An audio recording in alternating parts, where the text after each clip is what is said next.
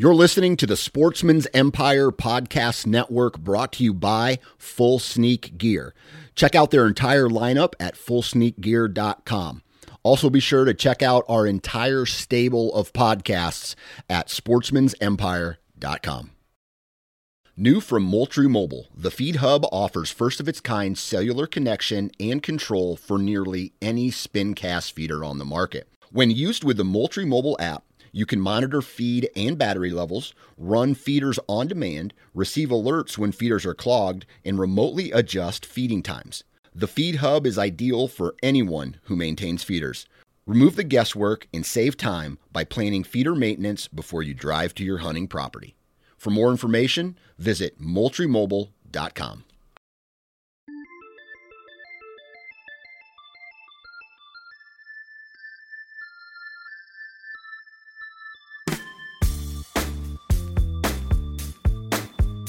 Welcome to the Nine Finger Chronicles podcast, brought to you by Exodus Trail Cameras, the number one podcast for bow hunting product information and hunting stories from across the nation.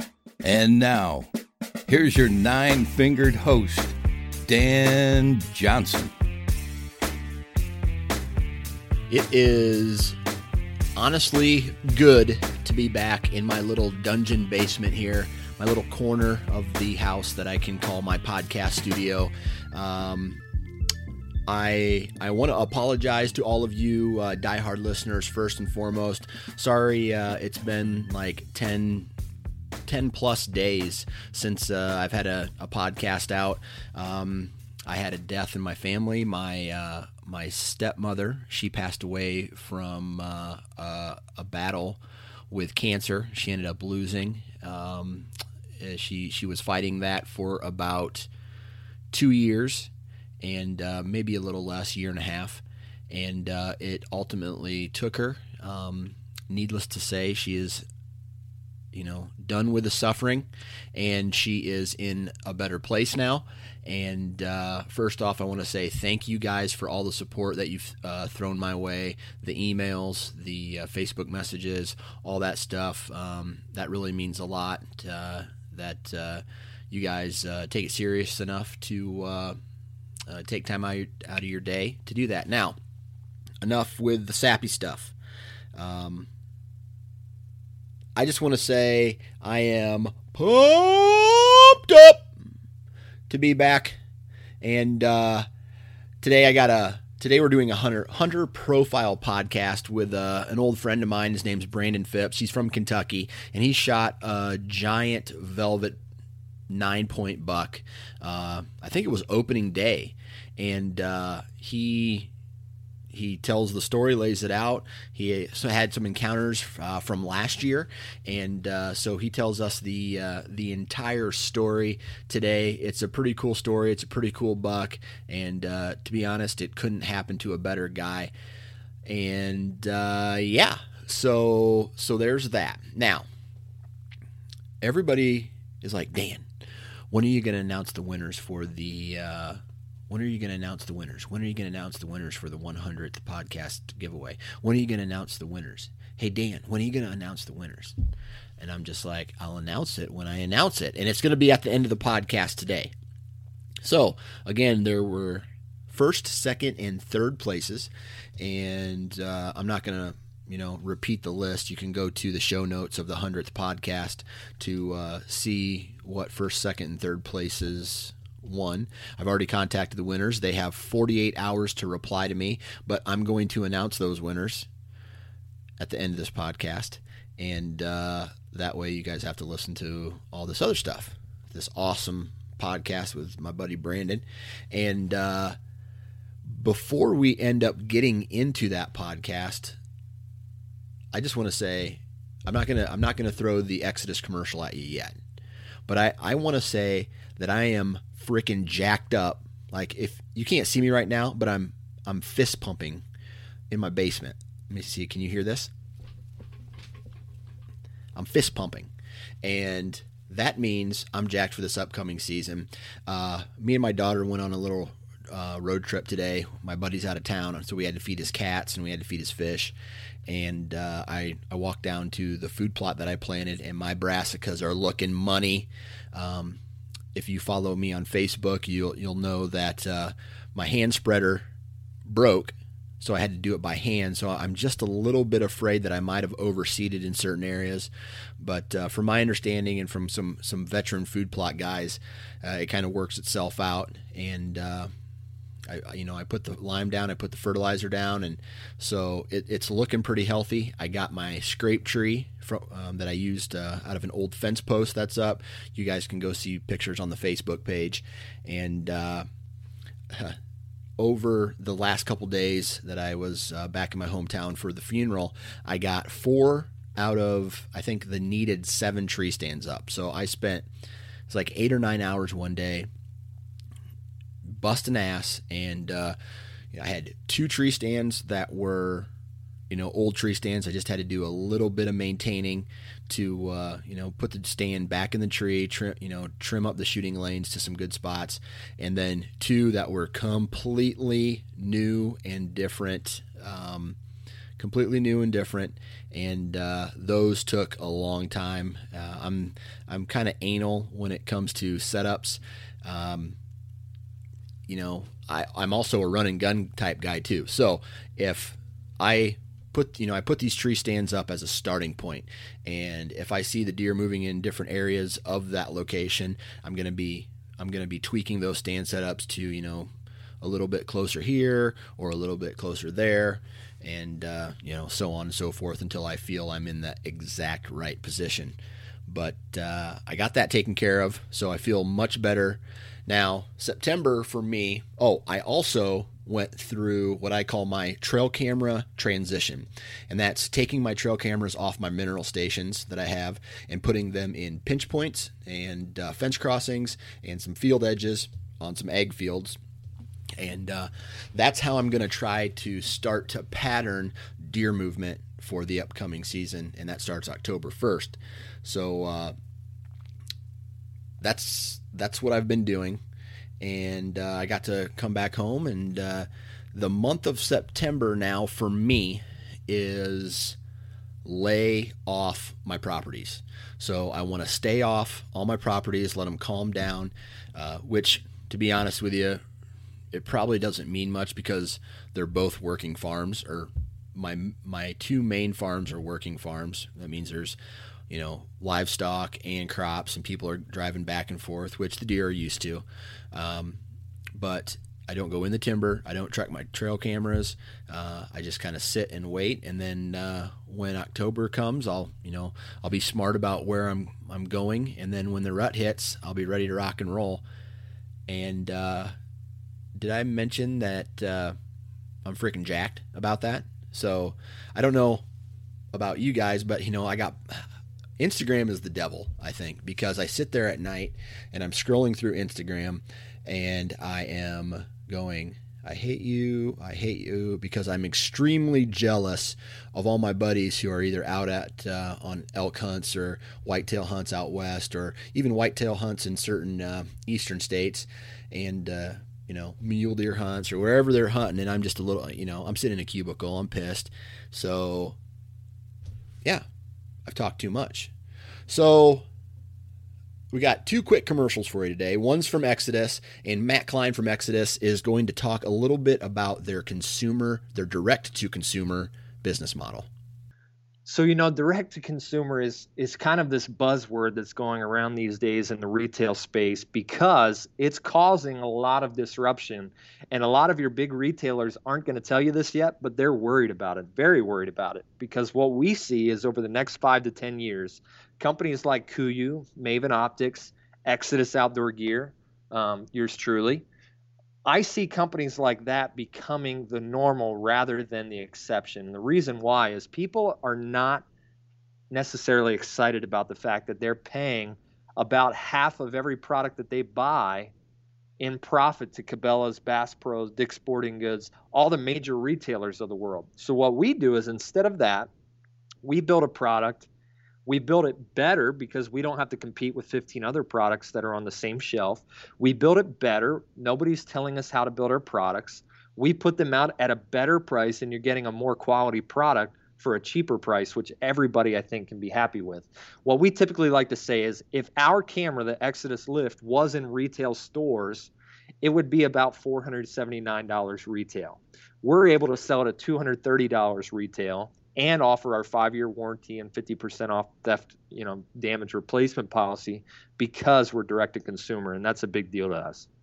Hopefully, by now, you guys have had the opportunity to go to ExodusOutdoorGear.com and uh, take a look at their cameras and uh, do some more reading about uh, their cameras. And, uh, you know, I've been talking with the guys from Exodus, and they have some really, really cool things coming down the pipeline. But uh, don't let that stop you from going and picking up uh, one of these trail cameras before your season starts. And if you do decide to purchase a camera, use the discount code nine fingers. That's the number nine followed by the word fingers no spaces, and you will receive $20 off your order. So, uh, there's that. Now, another cool thing that I've uh, ran into recently, and this is a company that it's actually not a company. I mean, it's a company, but it's a website. And the name of the website is Hunting Gear Deals. And that website is huntinggeardeals.com. Now, I'm that kind of guy who I, although I like to have some impulse buys at uh, you know the Cabela's or the Scheels or the Bass Pro Shops or online somewhere. I'm also that guy who has a budget, and I have only a certain amount of money that I can spend a year on products. So if I can find a particular product cheaper than somewhere else, I'm going to buy it there. So you know whether that's online or at a different store. What huntinggeardeals.com does is they do a scrub of the internet and they look for hunting products that are on sale or have a discounted price. So, for example, I'm on their homepage right now, and there's rangefinders, there's trail cameras, there's uh, Thermacell refill packets, there's waders, there's batteries for trail cameras, more rangefinders, more trail cameras, and even stuff out west for like uh, a water filter straw, mountain house packs, uh, Jetboils, and uh, even decoys. We got nose jammer. So, so you get the point here. Um, these are all found online, and they're all discounted from a regular retail price, which saves you money, and uh, maybe you can stretch your budget just a little bit further throughout the year. So uh, go ahead and uh, check out huntinggeardeals.com. Now, I've wasted enough of your time with these commercials and the introduction and stuff. Let's get into this week's Hunter Profile podcast with my good buddy Brandon Phipps from Kentucky. All right, on the phone with me now, all the way from Kentucky, is an old friend of mine from back in the day, Brandon Phipps. How you doing today, Brandon? I'm doing just fine, Dan. I appreciate you having me on today. It's been a minute since we've talked. It has been a couple years. Uh, I think uh, an Indianapolis ATA show a couple years back. That's right. That's right. So uh, I'm I'm scrolling through my uh, my Facebook feed uh, yesterday, and I'm like, you know, out west, a lot of people are hunting, and uh, you know, states like Kentucky, they've opened up. You're from Kentucky, and I see this picture of this giant velvet buck, and the guy behind it is you. So I'm like, I got to get this guy on the podcast. Well, I appreciate it, and thank you. All right, so here's what we're gonna do before we uh, before we start talking about this buck. Um, before you know, you kind of started hunting him this summer you gave him the name Junior, right? Yeah, that's right, Dan. Uh, he kind of had the look of a buck that I was hunting in there the previous year, last year, and uh, that buck I had several encounters with, and I wasn't able to to harvest him. But he, uh, I kind of had a figure, I kind of had an idea that he was going to take the same frame as that buck this year, and uh, he didn't let me down at all. He blew right up into solid deer this year, and uh, I kind of just started calling him Junior because of that other buck. All right. So here's what we're going to do. We're going to start off like I always do, and uh, I'm going to ask you, what do you, you know, where do you, where do you live in Kentucky? What part of the state, and uh, what do you do for a living? Well, Dan, I'm uh, I'm in Eastern Kentucky. I'm uh, kind of halfway between uh, Ashland and Lexington, but just a little bit south. And currently, I am a project manager for a construction company that does uh, state highway work and bridge projects and and building projects as well. Okay, so and and you've lived in Kentucky your whole life, I take it, right? Yes, sir. I've, uh, I'm still hunting a lot of the same farms that uh, that I cut my teeth on. Nice, nice, nice. All right, so what is? I mean, what is hunting like in bow hunting? We'll, we'll talk about bow hunting because this is how you harvested this buck. What's what's bow hunting like in Kentucky? And you know, a lot of these a lot of these magazines like Outdoor Life or you know uh, North American Whitetail or you know some of the the strictly bow hunting uh, magazines, I should say, have called Kentucky kind of a sleeper state. You know, what is what's your opinion on the state of Kentucky and uh, you know from the mature you know mature bucks all the way to the the number, the the the quantity of deer. You know what? we got hit back and I believe it was 2007 with EHD, and it knocked my herd. I would estimate at least 60 to 70 percent down. well, the part of Kentucky I live in is the eastern portion. So when you hear everybody talk about Kentucky, nine times out of ten they're referring to Western Kentucky, where all the agriculture is. Um, where I'm at, you're lucky if you've got a few farmers that raise a couple uh, cornfields um, for their livestock, and if they are doing that, then they're picking them crops as early as possible to try to save it. And uh, the deer don't get to really take advantage of any of that to help them survive through the year. And these deer, I mean, they're survivors. They we live in the mountains. Um, uh, I believe you would call them mountains, um, being from uh, eastern Iowa and stuff.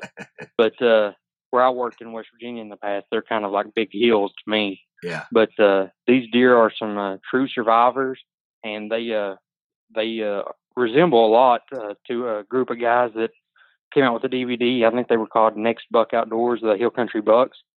I mean, I kind of really started cutting my teeth and diving in and figuring it all out once I kind of got in touch with their DVD and started applying a lot of the same methods that they were doing in those areas.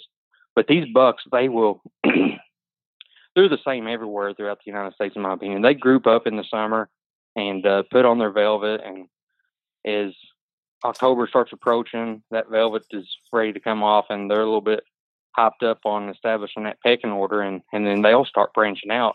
But what I've noticed is where we've got so much woods and there isn't no agriculture to centralize a lot of animals, that these deer spread out a lot more than what they would in other areas. So you're lucky if you're on a two or three hundred acre farm and you got one four year old buck that wants to live on that farm, let alone ever just pass through it. I mean, okay. if that gives you a good idea for our deer numbers, but I mean, I'm fortunate enough to come from, I'm going to say one of the biggest families in the county. There, there were 17 brothers and sisters on my mom's side and 14 on my dad's, and every one of them's got property. And uh, we're all family that gets along. And I mean, I get to touch on a lot of these properties. So it helps me out a lot that instead of hunting properties one through three this year, the numbers might be down and the quality might be down. I might go to four through six and hunt those properties, and and these other properties might not get touched hardly at all except through gun seasons because I'm I'm one of the few hardcore bow hunters in my family that are, are going to be out there chasing them early when it's hot and warm like this. Nice. So let's talk a little bit about the terrain. You mentioned it, you know, it's kind of mountainous, you know, from an Appalachian mountain type of standpoint. Um, how are you hunting these bucks? Most of these bucks during the summer, since we don't really have the the bean, the beans and corns and alfalfa for them to key on, a lot of the farmers, like I said, are uh, based on um, cattle industry and stuff like that. So a lot of these guys have hay hay fields. Well, even if they're not trying to make their field be a great clover field, it just tends to automatically happen anyways because the first thing that greens up in the spring is clover, so clover takes off really good, and these deer just start centralizing in these clover areas, and that's usually the first place that I start looking. I do a lot of driving around in the evenings with the binose glass and trying to find the pockets of bucks. And one thing that really holds true here, and it might be where you're at too, is you can take it to the bank every year. If something doesn't drastically happen, industrial, commercial wise, they're going to be in the exact same spots every year during that summer velvet time. Okay. So you know what areas to go start looking at to begin with. So from a historical standpoint, they're they're visiting the same areas throughout different portions of the year. Yes, sir. And the same thing I would say continues all the way through the the shedding season too. I can go to the same fields year after year and pick sheds up out of them from the same buck, same exact bucks, and I mean they just make those cycles pretty steadily. I mean, year after year. So how's that? How's that act in the rut then? I mean, uh, do they do they wander away from that core area, or because I, you know, my uncle, he's down in Kansas, and he says, you know, down there in Kansas, these bucks are traveling one to two to three miles looking for the next hot doe. Um, in Iowa, you know, I can I have a I have bucks that at max will travel one mile. How how far are these bucks traveling during the rut? I mean, I've got uh, a buck on my Facebook. You might be able to reference it. It's a buck that we called Big Frank, and I actually uh, I harvested uh, my 2012 buck that year, and I took my cousin and uh, was able to put him on this buck, and we finally killed this nine-year-old buck. This is a buck that was nine years old. I had six years of pictures of him. He was at least 130 my first year, so I figured he had to be at least three years old for the area. And this buck, his area, core area, would switch about three quarters of a mile every part of the every couple of months, I would say. But at certain times, I've went through instances with this buck where I had him as a crow as a crow would fly about two and a half to three miles away from where I had him on a, on say camera A. He went to the three and a half, I mean two and a half miles to camera B in less than six hours. I mean, and this is going up and down the hills and stuff. I mean, I'd say if you stretch it out, he probably traveled seven miles in less than six hours. Hmm. So they so they're on the they're on the move. Is that for is that an average? I mean, do a lot of deer, including the does, are they traveling that distance? You know, uh, we are allowed to bait down here, and everybody that gun hunts. I mean, our our gun season comes in right during um, basically the heart of the rut. You would call it. Usually, it's in by November twelfth, and it's in for nine days in the area that I'm at. And uh, everybody, if you go by the local ag store, they're sold out of corn because everybody stopped and picked up a hundred or two hundred pound of corn, and they're all put in front of their stands. So they kind of cause these deer to all to branch out a little bit, but uh, because the food source isn't there like what's out in the Midwest or in Western Kentucky, these one or two deer will usually get on that corn pile and they'll be dominant over it. So they'll push the others out. So the deer tend to spread out quite a bit during the rut. And uh, you pretty much have to rely on what few pinch points you can get or create yourself with uh, some uh, um, chainsaws and stuff and try to, or dozers and try to funnel the deer in closer to your stand or something like that. Or I actually do a lot of uh, circuit work. I've got some destination food plots that I know I can't hunt the deer in because they're not going to be in them until after dark, anyways. And then I, if you could draw a circle, I mean, and start on the south side of it, and then on the east and the west side, I got plots as well. And then in between the south and the east and the south and the west, I got um, some watering spots there. I got a couple ponds. And then the same thing goes when you circle it back around on the north. But on the north side of my property, I actually uh, I do a lot of supplemental feed with Boss Buck feeders, and I've got four of those spread out every about 500 yards. And I basically I'm for my run, I'm trying to make a an area that if a doe gets up and wants to do something, she's going to travel that circle. So if the buck's looking for her, he's going to go through that circle.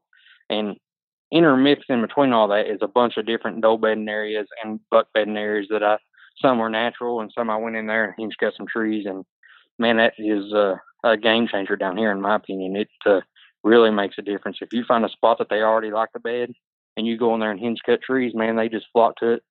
I mean, times two. Right.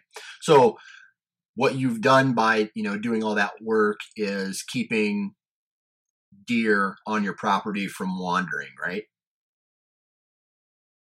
I'm, in my opinion, they're going to wander regardless. I'm just trying to keep them on there the maximum amount of time that I'm going to be available to hunt them because I try not to overpressure my property. Like thankfully this year, and this has worked for me in the past. excuse me. I'm tagged out early, so now all of November I will spend in Ohio hunting in, in the rut. Well, my farm becomes an entire sanctuary then, instead of just those couple of areas. And those deer recognize that. And I mean, during the rut this year, where my farm won't be pressured, I'll have daylight pictures on every one of my cameras. Right. Because those deer are trying to get away from the pressure. All right. So now we're going to start talking a little bit about this buck, uh, Junior, that you shot this year. Um, how old do you think he is, how, or how, how old do you think this buck was this year when you harvested him? I'll be honest with you. I I broke my own rule, and my rule is usually to shoot four year old bucks and older, and I've got quite a collection of four year old plus jawbones that I keep in my freezer. And upon initial thought, I thought that this was just a three year old buck until we got his jawbone out once we caped him out. And uh, I have no doubt at all that he's four years old this year. Okay. So let's let's talk about some of the very first times. So last year, right? Was it last year was your first encounter with this buck, or do you have um, more than one year of experience or uh, history with this buck? You know, it seems like sometimes that when they're two years old and younger, they might not have a real distinct look to them. And uh, I do know that starting last year, he was around 115 to 120 inch buck, and I I probably passed him in between four to six times, I would say, and got some killer footage of him every time. Once or twice, I got him coming in early. He uh, had the velvet hanging off of his antlers and stuff, and uh, that's uh, that actually brings up an interesting point. I'd like to point out to some guys is that I've noticed that if this if this buck sheds his velvet tomorrow, that he's going to shed within a couple of days of that the next year and the next year and the next year. Same way with them shedding their antlers in most cases is what I've noticed down here that they will about shed their antlers within a week of when they did the previous years and they'll come out of velvet the same.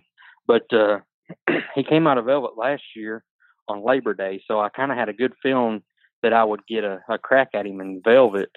Um, but uh, I actually went scouting for him the day before and seen him in full velvet and uh, I don't know if you can see it in the picture, but his left side G3 had a big peel on it, and he had actually done that that uh, evening before. So I was afraid he might be out of velvet when I actually harvested him. Okay, so you you passed him multiple times in 2015. Uh, you had trail camera pictures from him. Did you did you find his sheds during shed season this year? This uh, you know, early March. This was a this was my best year I've ever had at shed hunting. I actually found 38 sheds this year, and I did not find any sheds off this deer, but I was told that the neighbor found a, a decent eight point side, and he was getting this buck on camera just as much as I was, and it makes me think that uh, it was possibly the same deer. Okay. So you mentioned you had food plots. Um, did you did you notice that you know was this buck obviously was around all summer but from the last year did he wander off your property then come back or was this particular buck a homebody? He he was a homebody uh he wandered out just a little bit a couple weeks there during the rut but for the most part uh, this is one of the few cases that a decent young buck actually stayed on the farm the entire year and he was actually the first buck I seen in velvet this year. And I, when I seen him, I just knew absolutely that it was him, and because he was the only decent mature buck left in the area that I thought could have been that big. And when I seen him in July, I was like, wow, he's going to blow up this year. So. Okay. And you, uh, when did you start getting trail camera pictures of him again, or are you the kind of guy who has trail camera trail cameras out the entire season? it varies. Uh, I usually try to base uh, putting my the bulk of my cameras up uh, Fourth of July week because uh, a lot of people are off during that time, and I'm off a couple of days, so it gives me a time that I can get everything prepared. But uh, I seen this. I said July. I seen this buck in June, and that's when I could tell he was going to have a good rack. In July Fourth week, I did put up a camera for him, and he was the the first buck I actually got on that camera, and I could tell that he was going to be a good buck this year, and I was tickled to death. But this was in a location that was probably 500 yards from there, and I don't know if you or any of the listeners have had any experience with this, but uh, if I can see a buck every day, which thankfully I could see this buck feeding every day and, and without disturbing him, that as bad as you want to just run over and throw up a camera to get pictures, do not do it. I mean, and unless you get perfect conditions, in my opinion, to hang a stand, like a, I would prefer doing it in a downpour if I'm going to hang it early. But I actually hung my stand the day that I killed this buck, and he had no clue that I was ever in the area because I never put any pressure on him. Okay. So do you feel that if you would have went in there to hang a, a trail camera or hang a tree stand that uh, you may not have had the same results? I do because it uh, it cost me dearly on an opportunity at another buck that I was uh, I had as uh, my option. I'll call it option A. I had another big buck that I was hoping to get on camera, and um, I let a buddy talk me into putting a camera in there because me and him were hunting the farm together, and we went the next two days. This was a huge field. We seen the buck in the field. He never walked by four different cameras we put up. Two of them were cell phone cameras. We left them there about ten days. Checked them in uh, in the middle of the day one day, and never got a picture of him. And we haven't never seen that buck again. And I believe that that little bit of pressure pushed him out of that area. Okay. So that was that the same buck? Was that it was that a different year, or was that this year as well? That was a that was this year as well, but it was a different buck. That was a that was my number one buck I wanted to try to get on this year. But I also knew in the back of my mind, I you can't kill a ghost. I mean, and yeah. it's really hard to walk away from a deer that's killable to go to one that you you might not ever have a shot at. Right, right. All right. So, when does the season open in Kentucky? Kentucky's opener usually um, falls around Labor Day weekend. It's a which works out great for um, most bow hunters because you get a three day weekend usually. Okay. So you mentioned that you knew exactly where this buck was at uh, because you, I mean, were you scouting or what? What were you doing before the season started? You know, leading up to that that uh, that week or two before the season started, were you you know glassing this field every night? Were you you know laying off the property? What were you doing?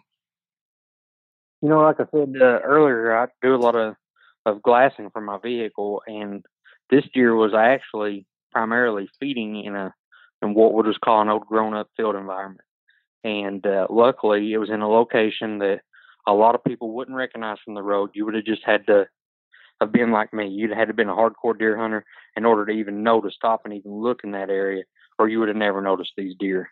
And uh, he was feeding on this hillside, and I could go see him every day. I mean, from back in June, July, August, and uh, the week of season, I went and scouted a multitude of bucks, and I always came back to this one to make sure he was there. I checked him on Wednesday, he was there, and I checked him on the day before season on Friday, and he was there, and he was out by seven fifteen just about every day.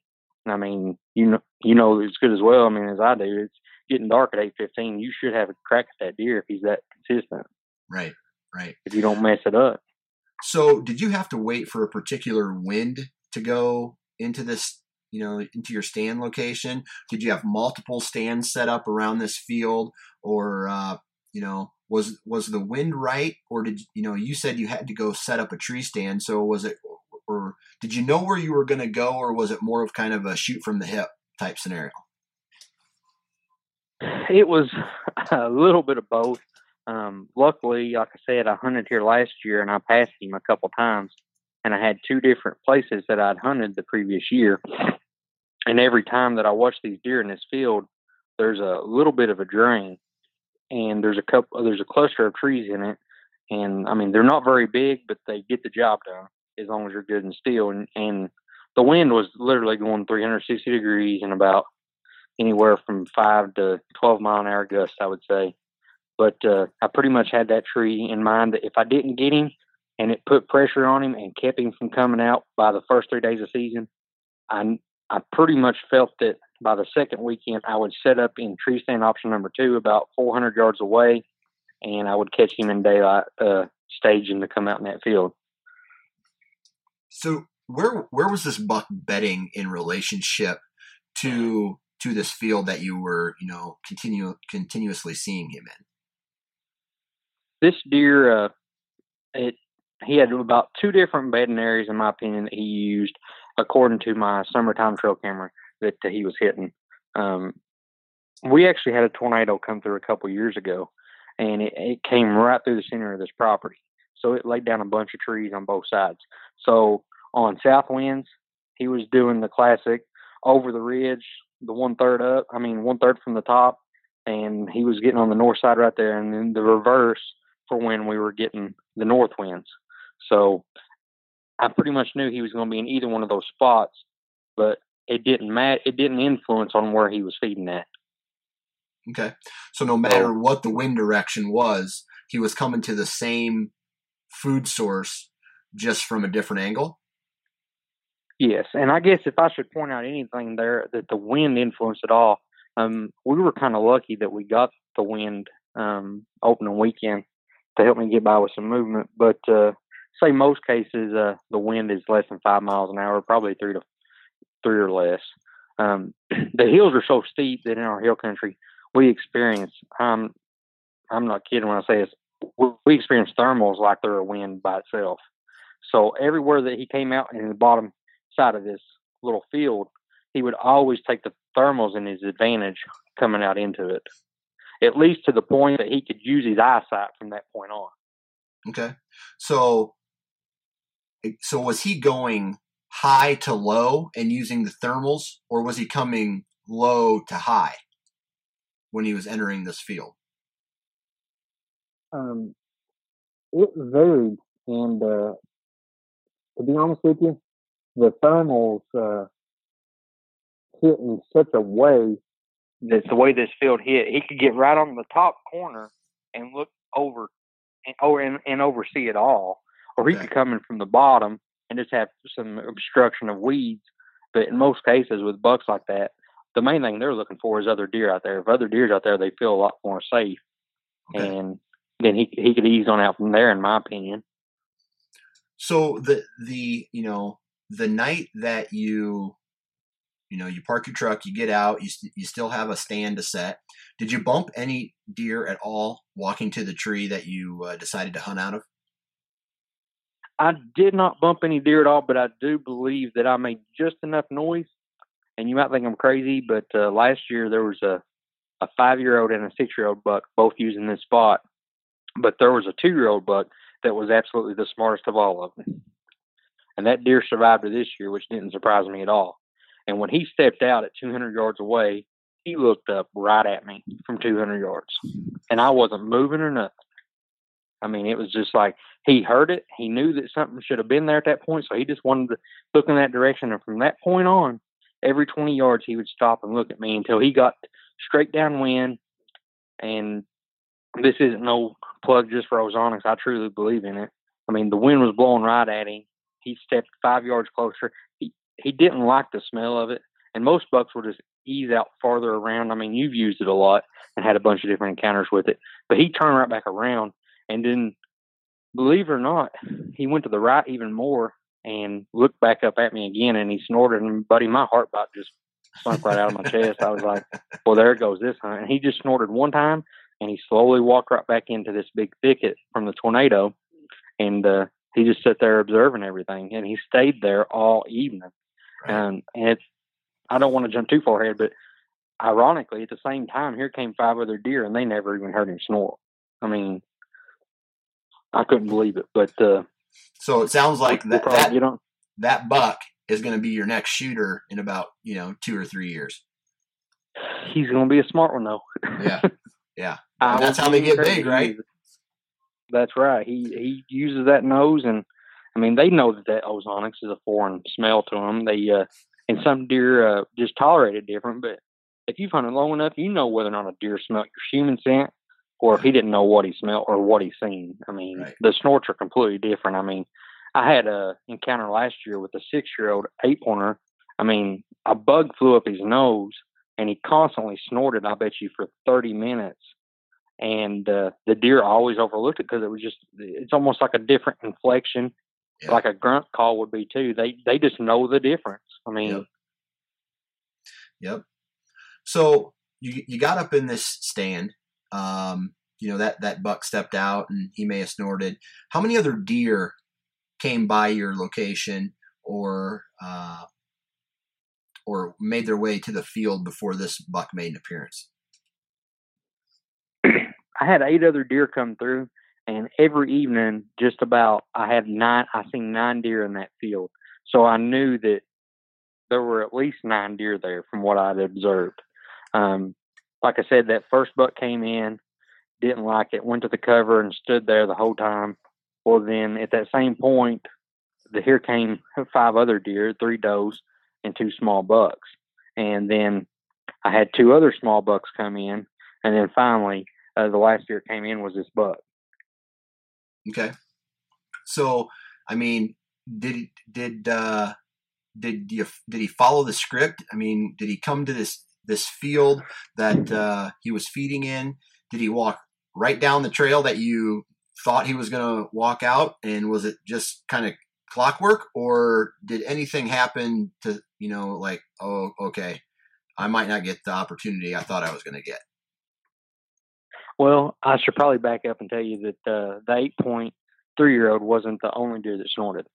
Okay. It uh, so he's standing in the cover, and I had the three does and two bucks come out. Well, they feed for about forty five minutes, well, finally, they crossed this little drainage ditch I was telling you about and get on the other side where that buck was standing. And uh, this doe just starts feeding up the hill. And dude, it was it was crazy. She looked right at the base of my tree, and it's just like she stair stepped her way right up to me, like she was looking right at my lone wolf sticks on the side of that tree, like those don't belong there. Right. And then she walked it right up to me and nailed me.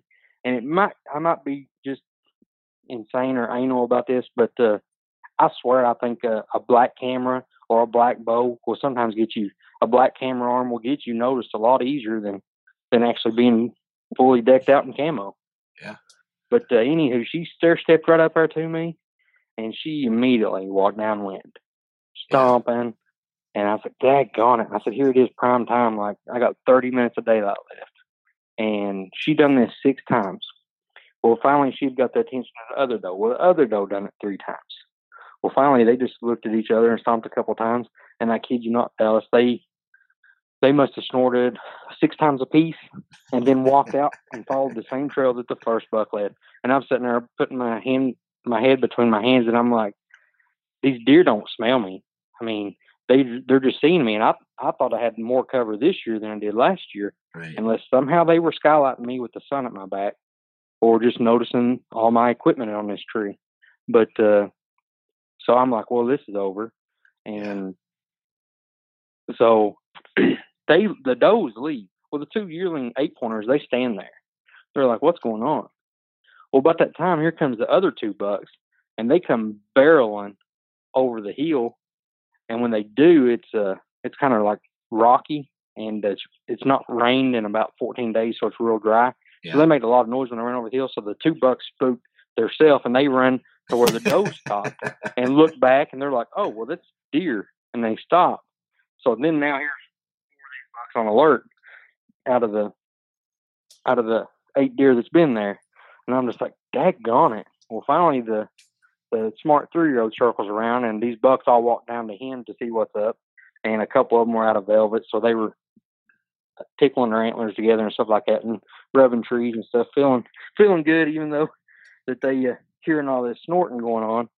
But I'm sitting there like, dude, I could just go ahead and get down because I, I know he's going to wait till till dark or something, and I'm just going to have to sit in the stand because if I get a buck underneath me that I'm after, I will sit there until eleven or twelve o'clock at night if I've got to to keep him spooking him. Right, right. uh, or if I can get somebody to drive in there and bump him off. Seems like they deal with that a lot better than they do seeing you climb out of a tree stand. yeah, yeah, I've heard that. I've heard that a lot of times. Okay, so these these bucks, you know, all the rest of the deer, these eight deer, did they start to settle down? I mean, how how much daylight was left when Junior finally made an appearance? I probably had right around five minutes of uh I mean, if people film they'll they'll recognize this of what I thought I had before I had to drop below sixty shutter speed when I spotted him. For the now for the guys that don't have a clue what you're talking about, about how much time about how much time was left in the day. In my opinion, you probably are on a field edge you get an additional 15 minutes than what you would in the woods.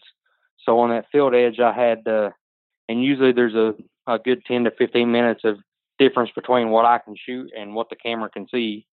So I, there was probably, let's just say 20, 25 minutes and, and a regular hunter could have shot this buck. Right. Okay. So it came out, plenty of shooting light. Um, did, did he come from exactly where you thought he was going to come or did he come out of a different uh, trail? You know, since uh, the last two deer that came in up high, and he wasn't with the older mature buck, I kind of had a feeling that, uh, according to my trail camera pictures, I remember him favoring um, this small six pointer um, the most, it seemed like, which he wasn't right behind him, but he walked the exact same path that that deer ran down over the hill on okay. and uh, came out in the same field, exact spot that he did, um, say, 50% of the time and and what he did every time the year before um, that I hunted there. And uh, but he uh, he, I mean, he followed the script so to speak. And I got the camera on him and everything was filming him, and I realized, hey, I'm going to have to shoot this buck quartering towards me. And then I was like, well, I can. I got one small window to shoot him, and uh, that's maybe a yard and a half wide that I should get a, a good perpendicular broadside shot on and I finally got ready there. And I was a little bit afraid that as fast as he was walking, that he wouldn't hear me try to grunt stop him. So I done it fairly loud. And when I did, like he stopped instantly. Whereas I thought he was get one or two more steps and give me the perfect opening in the shot. He didn't, but he stopped right at the edge of it. And I said, "Daggone!" I said, "If I try to stop him again, I said I I don't think I'll get the shot." And I said, I think he's 20 yards. I mean, he was no more than 20 yards. I, I think it was probably closer to 18. I said I should be able to to get it on him as soon as he he takes out of there. And as soon as he started walking, I, my shot broke, and I executed my shot. And I had exactly no clue where I hit him, but you know that sound you get when you just know you hit him. The, the and, thump. Yeah, I didn't. Uh, I didn't have a lot of knock on, so I didn't know where I hit him. So I grabbed my binoculars, raised them up real quick, and I was watching him try to backtrack himself. And he started slowing down at about 50, 60 yards. And I was like, "That gone! I must have gut shot him. I said, because he's slowing down. And buddy, it was an instant backflip. Here he started going and tumbling back. And I was like, well, there goes his velvet. But you know, it didn't actually bother it that bad. I said, because I smoked him. I was excited, man. So, so after you see you you saw him fall, could you see him after he was down on the ground? You know, a- after he fell down to the ground, did he die to where you could see him from your tree stand? The weeds were so tall and the heel broke so hard I couldn't see him. I just I seen him do two big somersaults, and when he did that, man, like I told you, I've uh, been pretty hard on myself the past two years on what I was willing to take, yeah. and I didn't take a buck the past two years, so I immediately got the camera back on me and I was giving all the glory and thanks to God because I was just extremely blessed. I mean, there's no other way to put it. Right, right. So, you know, I've ate tag soup several years uh, in a row in between bucks um, because I'm a little bit picky as well. You know, after you let the arrow fly, after you saw him drop, but you know, you don't know quite if he was dead or not, what were some of the thoughts that were going through your mind? I guess my my first thought was I, I finally got the monkey off my back because I mean usually you see them tip over when they stop running you know it's a done deal Yeah. and uh, I was just like I just smoked this buck and uh, man I just started celebrating and and that's when uh, I'm fairly good about not getting uh, buck fever I'll call it and shaking real bad until after my shot goes off but once Right. it goes off dude I come unglued I, I get tore up probably worse than anybody. Right. I So just I just had to start calling everybody and telling everybody how lucky I was that I, I got the job done. I felt, kind of felt a little bit bad because uh, one of my friends down here, uh, I don't know if you've seen it or not, Denny Conley smoked an absolute giant. Yep, and I I mean, am trying to get him on the podcast in a couple weeks as well. So he, uh, it, uh, me and his good buddies, we've been sharing pictures back and forth of, of both of our deer for the past two months and talking about them. And Yeah. I'm sitting there like, well, it's not as big as Denny's, but I'm excited and tore up. And you know what? You said it before in the past. If it just makes you get that wow factor, like you Right. got to take him, and that's Right. that's what it was all about, and that's what I've done. So is this the first time you've ever killed a buck in velvet? You know what? when I was new to archery, I'd shot uh, a couple small bucks in velvet. And, you know, looking back now, they didn't mean as much then, but it's where I got my start.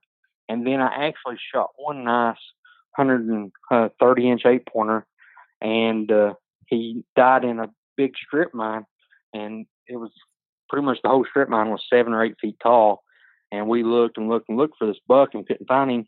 And I went back in there during rifle season and set up on this big high rock. And looking down in there, I seen him dead. And I said, "Well, daggone, we stopped within ten yards of him." But uh, he's officially my first uh, recovered velvet buck. It Gotcha. uh, is a nice deer.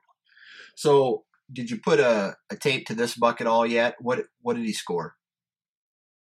You know, I I'll be a hundred percent honest with you. I didn't know what to do about the velvet, and my first reaction is, "Hey, I've got to get this deer processed, and I got to get it caped. I got to get the I got to get it skinned out, cut down close to the the jaw, and get him to the taxidermist because I do not want to lose my velvet." Right. And while the taxidermist was skinning him out, he had a, a tape sitting there handy. And the only thing I measured on the buck to try to give myself some sort of confirmation was his main beams. And his main beams were were right between like um, 24 and three quarters and, and 25, but I didn't know exactly how hard to, to pull it on the velvet and everything. So Right. it kind of gave me confirmation that the deer is gonna it should be an easy 145 150 inch deer That's a pretty big eight pointer. Oh, it's a a nine, right? Just got a little G. Yeah, he just G4. barely a nine. Yeah. he's got a scoreable nine and it was kind of awkward on me this year i didn't know that kentucky had uh, changed their laws on the telecheck and now you have to to give them a whether or not the spread is greater than 11 inches and how many scoreable points over one inch that it actually had but when i when i seen it in my hands i was like yeah he's definitely got uh, over an inch on that one so it'll be scoreable but what blew my mind really was between his G2 and G3, he uh, that's where he mainly damaged most of his velvet, and it's where me and my dad damaged part of it getting him out. But uh, how solid it still was, like that's probably his biggest mass measurement, and I'd say it's probably close to six inches right there. Wow. That's uh I mean it's it's a gorgeous animal. The cape the cape alone just looks flawless from the picture that I'm looking at. I'll be honest with you, I think it's probably the prettiest cape on any deer I've ever harvested, besides maybe the the buck that I harvested back in 2010. I harvested a, a nice 149 inch 10 pointer that year that had the, a beautiful cape, but I killed him the second week in the season, and he just came out of velvet with blood on his antler still. Nice. Nice. So you mentioned uh okay, so is he get you gonna mount this buck? Is he he going on your wall? Really, Dan? I mean, of course, uh, he, he will go on my wall. I mean, that's going to be part of uh, the memory for me. I mean, Right. Right. uh, it's going to be a, an instant conversation piece. Uh, and I'm going to get to relive that moment every time somebody looks at it and asks me a question about it, or if I see him looking at it, I, I'm going to want to start talking about it to relive that moment. I mean, if I have kids, it's going to be something I can share with them. Yep. It's uh, not just uh, some trophy that I threw on the wall. Right, right. Like that's a that's a pretty good way to look at it. It's a talking piece. It's uh, it's a memory. I tell you what, there's so many times that I'm down in my basement looking at uh, you know my my mounts or my shed antlers and just sitting and you know sitting there in silence, staring at them, and just thinking about you know me and you we're the you know the crazy guys who can pick up a a shed and say, okay, I found this shed in 2008 I found it uh, on this piece of property, and I found it at four o'clock in the afternoon, and it goes to this buck. You know, you know. Yep. All that information and all the, that story. That's the uh, that's the that's the cool part about this whole thing. Oh yeah, I love that. I mean, that's what it's all about, man. So now the uh, you're done in Kentucky as far as archery is concerned, right? That's right. And now you're going to uh, have you just recently started going to Ohio every year, or is it something uh, that you've been doing for a while? You know what? I mentioned earlier that back in 2012, I put my cousin on a good buck, and uh, that year he had his first child born. So he had sold all of his archery equipment and uh, said he just couldn't do it anymore. And I said, "Man, I'm tagged out. I, this buck, I think, will show itself to the nine-year-old Big Frank." And I said, I said, yeah, you ain't shot a bow in a long time, but you've done it enough in the past and shot competition that it's going to be like riding a bike. I said, just come down here and, sh- and shoot my bow. And actually, Timmy uh, had been down there hunting with me, and he left his bow down there. So he actually was the most comfortable with Timmy's bow, and uh, picked it up, shot it for a couple of days, and we went hunting the very first day, and and killed that nine year old buck. So that got my cousin all jacked up, and he's like, "Man, I got family in Ohio that's got some ground," and I'm like, "Really? We need to go check it out." And he's like, "One farm's 400 acres, another is 110 acres." Bingo! And I'm like, "Oh, dude, we got to go to the 400 acre farm first. Well, we go to the 400 acre farm, and it's more like 370 acres of standing corn with a railroad track that goes through it, Yeah. with the biggest crop of acorns I've ever seen and there wasn't no deer scat, no signs of them eating the acorns or anything. Which you would think that. I mean, we've seen a, some deer sign there, but uh, you would have thought they would have pounded those acorns over that corn and hit that close to that cover. Yeah. And but come to find out, their little kids rode four wheelers in the 30 acres of woods every day. So there really wasn't no great place to pinpoint these deer. And she said, "Well, so I'll take you to the other place." So we went to it, and it's right on the uh, the outskirts of a little town. I mean, if you shot a gun, you could probably, I mean, hit the gas station inside the city limits. And we get up there, and I'm like, man, I, I just got a feeling about this that this will produce. And we throw up five or six cameras and wait two weeks, come back check them, and had uh, four or five shooter bucks on there. Then we come back up in no, November, and dude, my first hunt, I smoked a 165 inch uh, 11. Yeah, he ended up being 11 pointer. And, uh, dude, it's just been a, a honey hole. It, it's right on the edge of town. And it, I, that was in 2012. I killed that first buck there. I went back the, the next year and it was pretty much the same, but even on more on steroids, Dan. I, I know you and Mark like to have your competition between who's going to get the biggest buck on camera. but, uh, seriously, like I've never seen a place like Ohio, and most of my friends up there are the same way. If you've got three shooter bucks before the rut, you're going to have six come the rut, and there's a good chance that you're going to have two or three. It's Boone and Crockett. Right. I mean, that year, that next year, I had three that I think were over 190. I mean, on on one property. On one property. One of them is, I don't think I'll ever top him. Is the biggest 10 pointer I've ever had on trail camera that uh, has got to have over 30 inch main beams. Yeah. I don't care to send you these pictures and let you post them, whatever. um, another one was uh,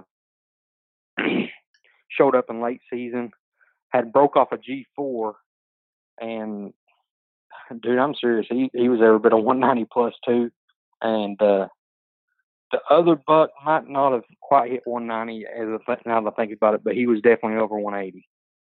So you're heading back to this farm again in uh, late October. Yes, sir. I'll probably head up there in the next couple weeks actually, and go ahead and, and get some cameras out and go uh, talk to the locals again and uh, keep my relationships there because relationships are important anytime you're hunting on somebody else's land. That's right. If you don't babysit that, then you never know how long you'll have it. And there's a lot more to it than just that too. I mean, I'll be honest with you. A couple years in a row of killing bucks there, me and my buddy, and now we've got other people to take that in their family hunt it, and it's Right. completely changed how the deer hunt on Right. this farm. I mean, they don't care how they approach it or nothing. We try talking to them, so I pretty much realized that hey, if I'm going to hunt it, I have to take off there in the middle of the week and go up there and take advantage of Tuesday, Wednesday, Thursday when they don't have no chance of being out there. Right, right. Yeah, I got a my farm is that same way. I got uh, I hunt with some guys who on the same piece of property that you know their tree The stands. sheep have- farm uh, the no, this is uh, farm? yeah, well, yeah, you know my my southern farm, and uh, they uh, they you know they they drive their trucks, they park in the same spot, they go to this, you know, they pretty much have a tree stand in the same spots for you know several years, you know, however long they've been hunting this farm, and uh, they it's always nice to hunt when they're not there because uh, it's like you know the the term access is everything.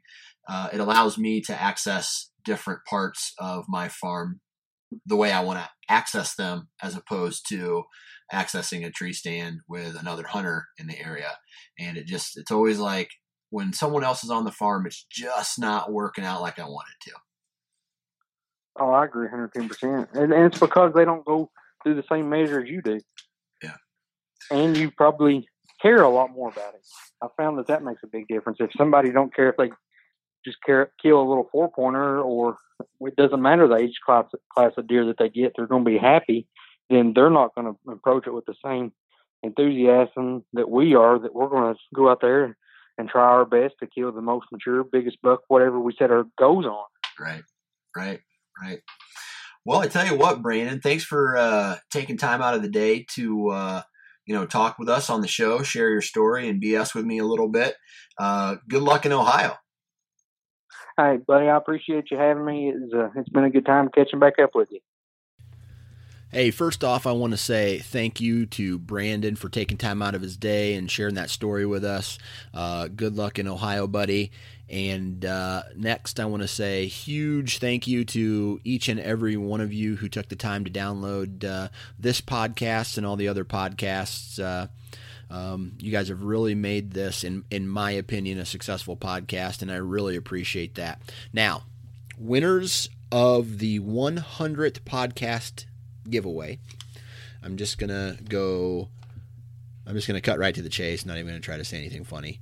But uh, third place, Eric Downs. Okay, so congratulations. Second place, Alex Slosser, and uh, S L O S S E R. Alex Slosser, second place, and drum roll for first place. Was horrible. Scott, and I'm gonna murder this last name. Says Sesla, Sesla, Sesla, and that's S Z E L A, and uh, you are the first place winner. So, congratulations, guys! Um, I will be in contact with you shortly. If you if you hear this, you have 48 hours to reply to uh, the message that I send you.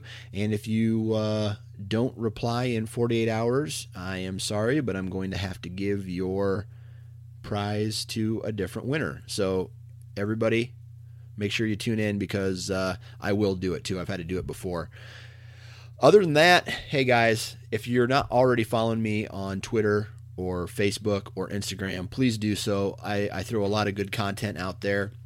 I also, um, if you haven't taken time, go back uh, to my blog, ninefingerchronicles.com, and check out some of my old blog posts. I have a lot of content in there uh, about hunting strategy, you know, how I access certain stands, uh, dig through some of those old uh, blog posts and uh, give those a read.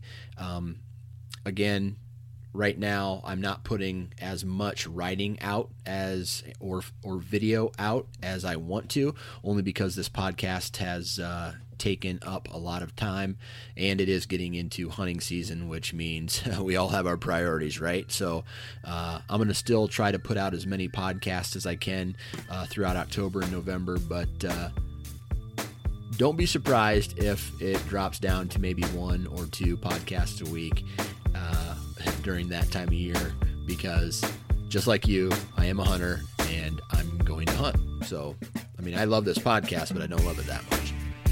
Thank you very much. It is that time of year. The hunting has started. And if you're in a tree, don't be a jackass. Wear your damn safety harness.